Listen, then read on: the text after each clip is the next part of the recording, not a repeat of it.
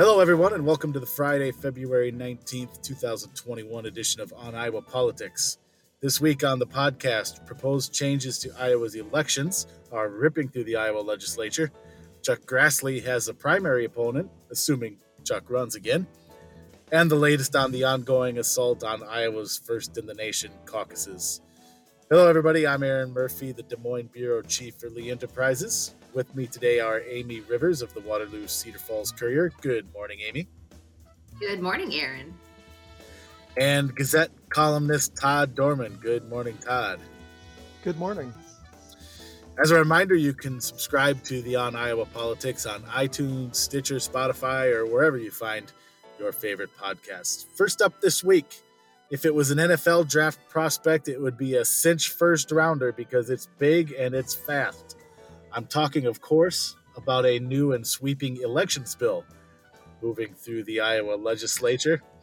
The bill would, among other things, make the state's early voting time frame one of the shortest in the country, ban anyone other than the individual voter voter from returning his or her absentee ballot, constrain county elections officials' ability to add drop boxes for completed absentee ballots or establish satellite early voting locations create stronger punishments for county elections field officials that violate state election law, and more. Clearly, there's a lot going on in this bill, which makes one one wonder why it's being advanced so quickly. The legislation was first made public on Tuesday evening, and by Thursday evening, just 48 hours later, it had passed through subcommittee and committee hearings in both chambers.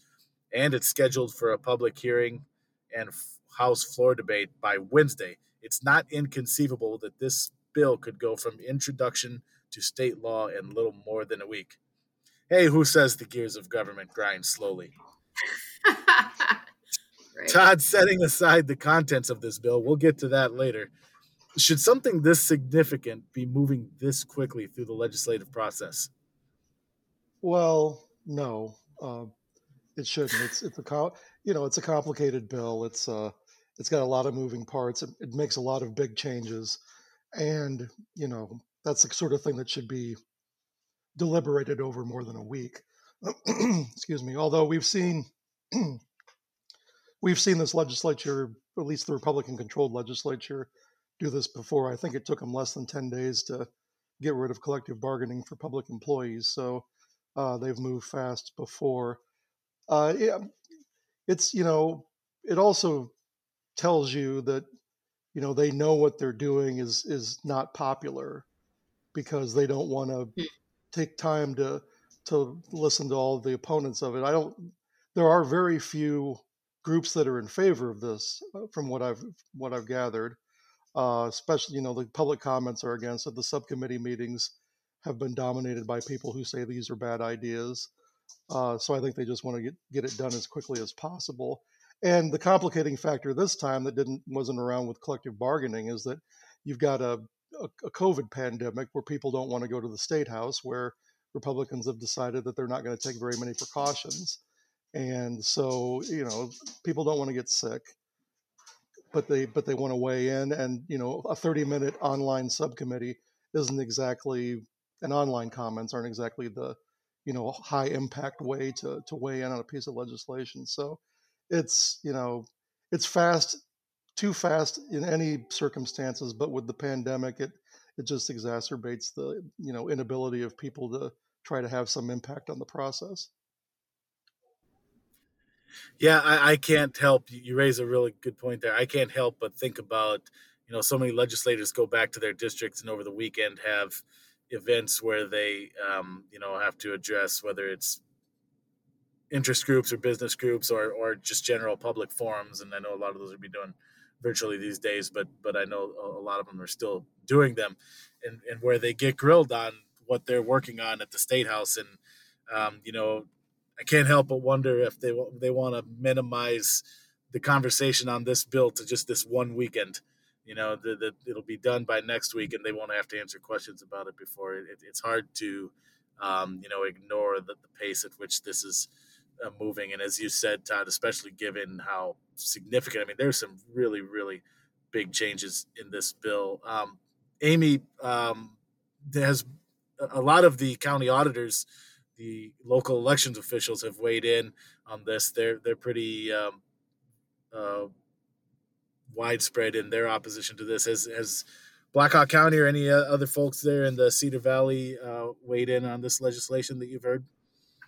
I haven't talked to the auditor and I haven't seen that he's uh, posted anything, but I did see from our um, Democratic contingent here in Blackhawk County, it's it's it's all Democrats that that represent um, Blackhawk County here, and obviously they're they're pretty against this. Ras Smith said um, yesterday. Um, interesting that the same folks that were elected via this process want to torpedo it to stay in power, and criminal charges for auditors that seek to empower the voices of Iowans. I wonder what would happen if auditors in all 99 counties decided not to comply. And Bob Kressig, I mean, similarly, you know, was saying the Republicans plan to fast track a new voter suppression bill.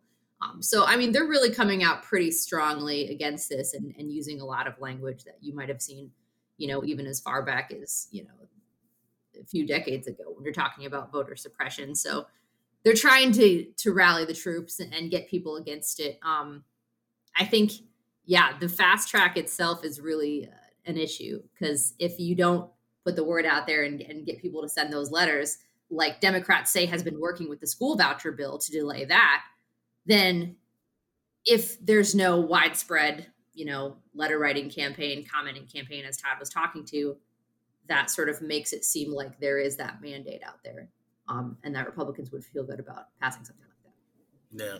Yeah. So, so, Todd, let's circle back to you. Amy, Amy, mentioned there that Democrats say this will suppress votes. Republicans disagree with that, and they say that they acknowledge Iowa had successful elections, um, but this is a way to ensure that those elections continue to operate well into the future. What's what's your take on this bill? Well, I, I think you know it's going to make it far more difficult for Iowans to vote absentee. I mean, you're going to shut the window down to 18 days, oh, which is going to, and you're also uh, not allowing, excuse me, you're not allowing auditors to, you know, set up satellite voting stations unless, you know, voters petition for them. Uh, so you're going to see long lines at the auditor's office for people trying to vote early. Uh, this idea that you can't, that the auditors can't send out, you know, absentee voter request forms is going to, you know, make it more difficult uh, for people who don't have a printer to print out a form or who can't go to the auditor's office to to pick one up. Uh, so you know, it's it's a weird bill in that, I mean, Republicans just won basically everything. I mean, Trump won the state. They increased their legislative majority. Uh, yeah, yeah. They, Todd, I'm sorry know, to jump in. They took Todd, expand on that because um, one of the things that Republicans always said about when they asked if we, we would ask if they would change redistricting laws is one of the things they would say is why would we change the rules to a game that we're winning? So that's kind of this the question here. Why why is yeah. that? Why why are Republicans doing this win? As you just noted, they've been very successful in these last few elections in Iowa. Well, number one, uh, you know, Democrats still tend to vote. More Democrats tend to vote early than Republicans and so they figure that they can, you know, if they if they can hold down, you know, curtail the number of absentee ballots, then that is an advantage for them. But number two, they, you know, as we heard Jason Schultz in the in the subcommittee meeting this week, they they believe that you know the the, the big lie. They they believe that the the election was the, the 2020 presidential election was fraudulent and so this is their way of pounding that home, even though it's not true. I mean, they're just they're going to go ahead with it anyway, and you know, and they're also uh, punishing the auditors in Johnson and Linn and Woodbury County that had the audacity to try to send filled out absentee ballot request forms to their constituents. So, so there's some axe grinding, there's some big lie perpetuating, and there's some thought that this could give them some some political advantage, e- even more than what they already have. So, I mean, that, that that's I think that's part of the motivation. And if you ask the governor what she thinks about it, she'll say, "Well, I, I, I don't comment on bills until after I've they've sent them to me." so, but I would imagine she would probably glad, gladly sign this ahead of her 2022 reelection campaign or campaign for something. Yeah, I, I did manage to ask her about the early voting uh, window part of it uh, during one of her press conferences, and her answer didn't mm-hmm. seem to give any indication that she had mm-hmm. um, at least enough issue with it that she wouldn't sign the bill. So it, it looks like if it makes it to her desk, it, will it'll become law. All right. Well, uh, you hate to move on because this might be our only chance to talk about that bill on the podcast. But if it's still a live round, maybe we'll touch on it again next week. Uh, but uh, also wanted to talk about uh, um, a state senator who's looking to move on up in the world. One Iowa Republican is looking to go from Iowa senator to U.S. senator. Of course, you could debate whether that is a, a move up, I, I suppose, depending on your perspective. But Jim Carlin, a Republican state senator from Sioux City this week, announced his intention to run for Iowa's U.S. Senate seat. That means that Carlin would face longtime U.S. Senator Chuck Grassley in the Republican primary, assuming that Grassley decides to run for election. Grassley said again this week that he'll make his decision uh, in the coming months. He's not in a hurry to, to make that decision. Um, it's an interesting announcement by Carlin for that fact. Amy, does does Jim Carlin know something that we don't? Do you take this as a signal that Chuck Grassley is not going to run? Does does does, does Chuck does Jim Carlin think he won't have to go through Chuck Grassley, or does he not care? I I think maybe Carlin's just hedging his bet that Grassley is going to sort of come to that conclusion. Um, obviously, Grassley is hugely popular in the state um, and has been in office longer than most of us have been alive. Um, is that is that right, Todd? I'm just kidding. But he's, he's been in politics longer than I've been alive. So yeah. So I mean, and and he's he's pretty. I mean, we're talking like you know sixty percent, you know, of the vote type of popular. So Carlin really, I think, is probably, and you're going to touch on this, I'm sure, Todd, probably intending to run as the Trump candidate. Um, not that Grassley is um, a never Trumper, but but Grassley is definitely more moderate, I think, than you you would see from a lot of the the Trump leaning state senate or federal senators from from more conservative states. So I think that's probably his tack.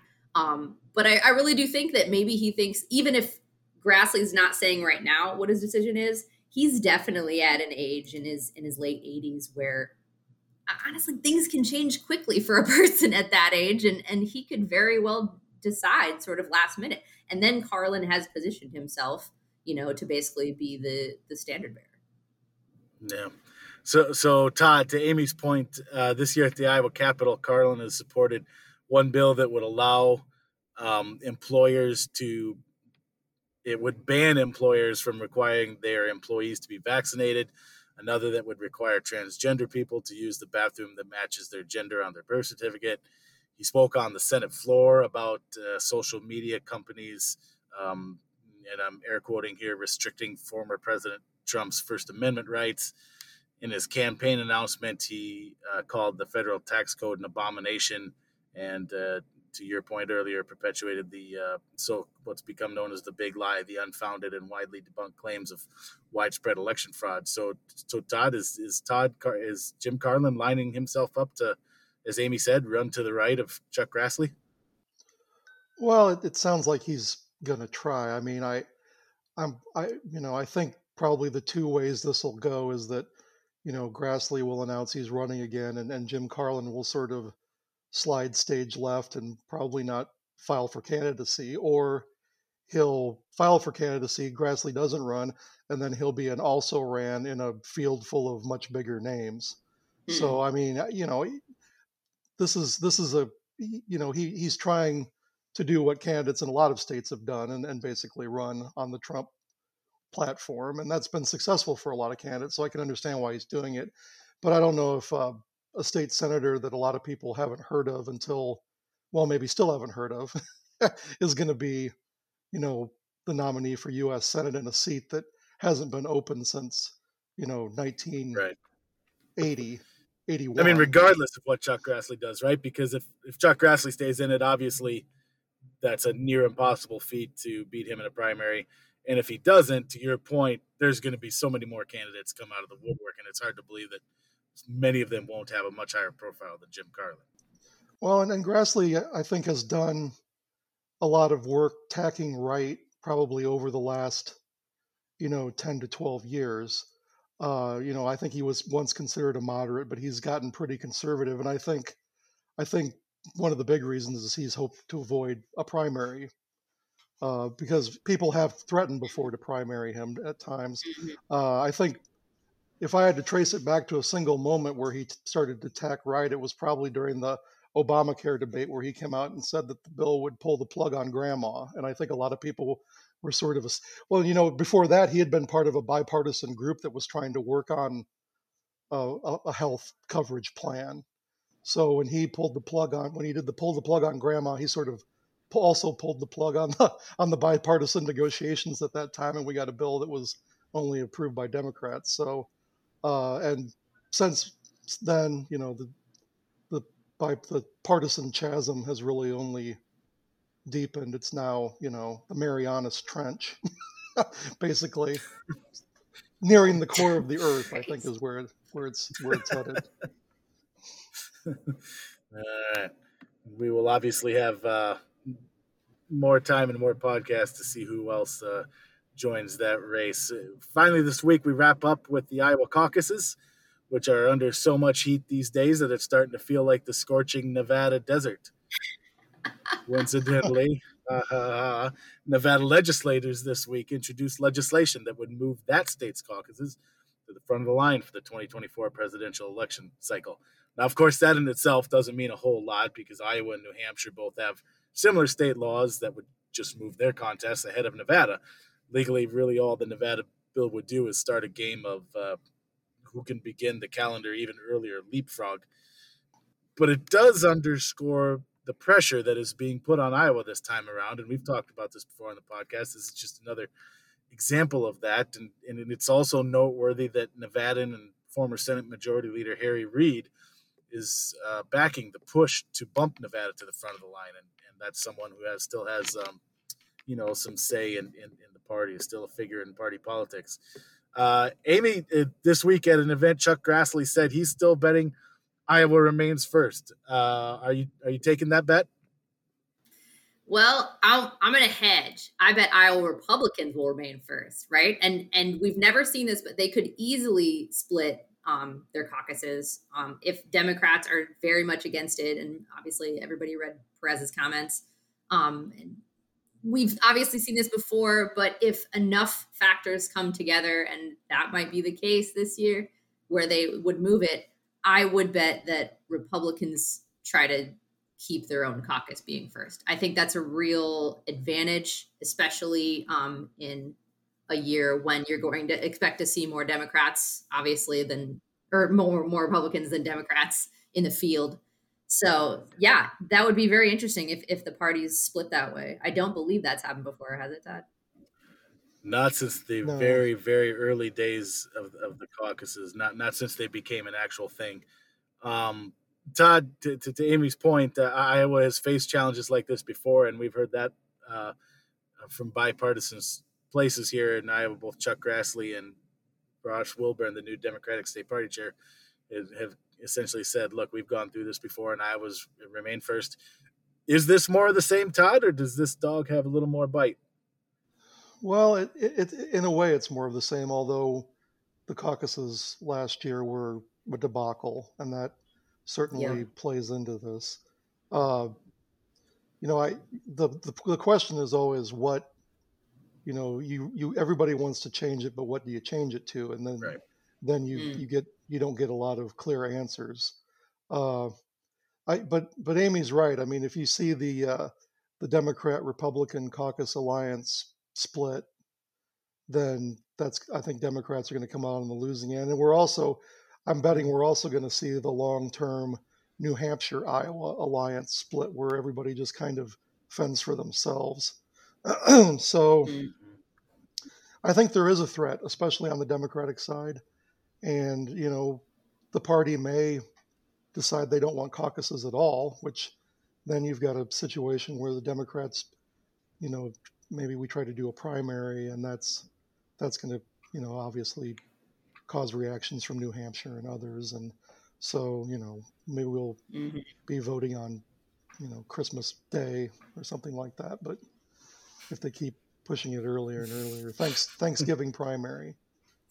So yeah, I think to that point, I, I, saw someone said this week that um, they understand what Nevada's doing, but they, but or why Nevada's doing it, but they wonder if Nevada really knows what they're up against. And, and they said that you know uh, Bill Gardner up in New Hampshire, he'll hold the the the primary on July fourth the year before if they have to the state. Yeah, so, yeah, yeah, I read that too.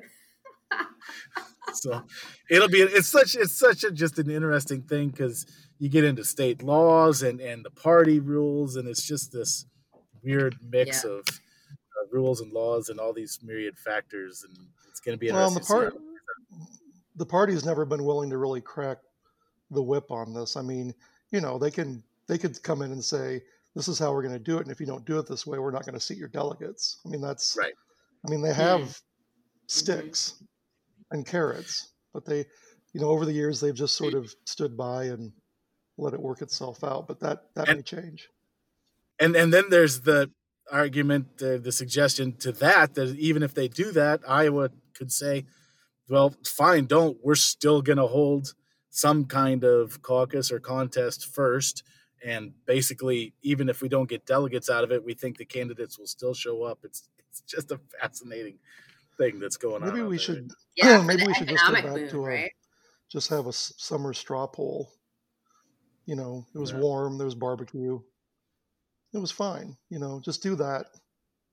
Yeah. I like it'll be it'll be interesting. Um this is getting into opinion territory, which I hesitate, but I, I did, I've always liked the idea of um, taking the four early states and, and running them on the same day. And I know there's reasons why that would be hard and why the different states might not be open to that. But but I kind of like that as a compromise solution. I wonder if there's anything to that, uh, you know, from the big picture. You know, is that, is that I like that possible? too because it gives know. you each region. You know, you've got the West and the Midwest right. and the South and the Northeast. It answers a lot of the diversity issues that people have with how white and Iowa and New Hampshire is. It takes the focus mm-hmm. off of mm-hmm. just one or two states. So, uh, but but as we've learned in politics, usually the best ideas have a hard time getting through somehow. So we'll see that's the case here too. And we'll have plenty more time to talk about it on a future episode of On Iowa Politics. That's week. That's it for this week's edition.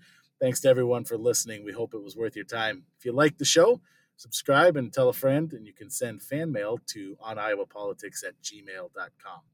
And don't forget the work of everyone you heard today can be found on the pages and websites of the Quad City Times, Waterloo Cedar Falls Courier, Sioux City Journal, Mason City Globe Gazette, Muscatine Journal, Council Bluffs Daily Nonpareil, and Cedar Rapids Gazette. Lee's got to stop buying papers, or that sign off's going to take up half of the show.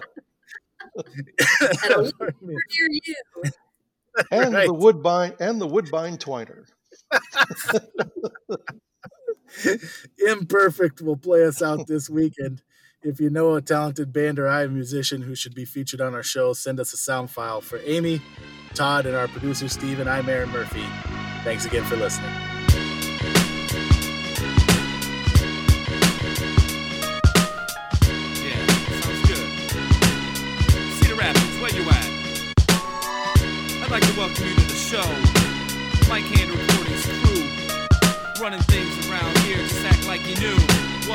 What? Imperfect Started with the microphone in my right hand and evolved into an indie label called Mike Hand Recordings. Reporting from Cedar Rapids, IA. Inner city, jump, skip, and I hop from the highway. That's where I stayed before the days of the flood, before the city was covered in muck and everybody's stuff littered the streets. I'm speaking literally. We had six feet of water in the kitchen at least. But that's enough on that subject, cause it'll get me upset. And I don't think you wanna see a grown man cry in the city of five seasons, even more smells. It ain't hard to tell. People around here are bored as hell. Getting psyched for Saturdays when they're super fresh. Small place, big dreams on the road to success. Mike and the crew, the cause, collective. Midwest indigenous MCs respected. From near to far, here we revere the art, taking charge of the hip hop scene so we can raise the bar. They're faking hard, we keep it really, really real, acting like you don't know. Catch my nippy little spiel, moving swiftly on your heels, but the fact is I'm lapping you. Cause of your half stepping attitude, melodramatic crews who never had a clue, chuckle with a bad excuse, but really, I ain't that amused. You down with MIC? H A N D. You down with MIC? H A N D. You down with MIC? H A N D. Now throw your hands in the air and come along with me. You down with MIC? H A N D. You down with MIC? H A N D. You down with MIC? H A N D. Now throw your hands in the air and sing along with me. Uh. Yeah.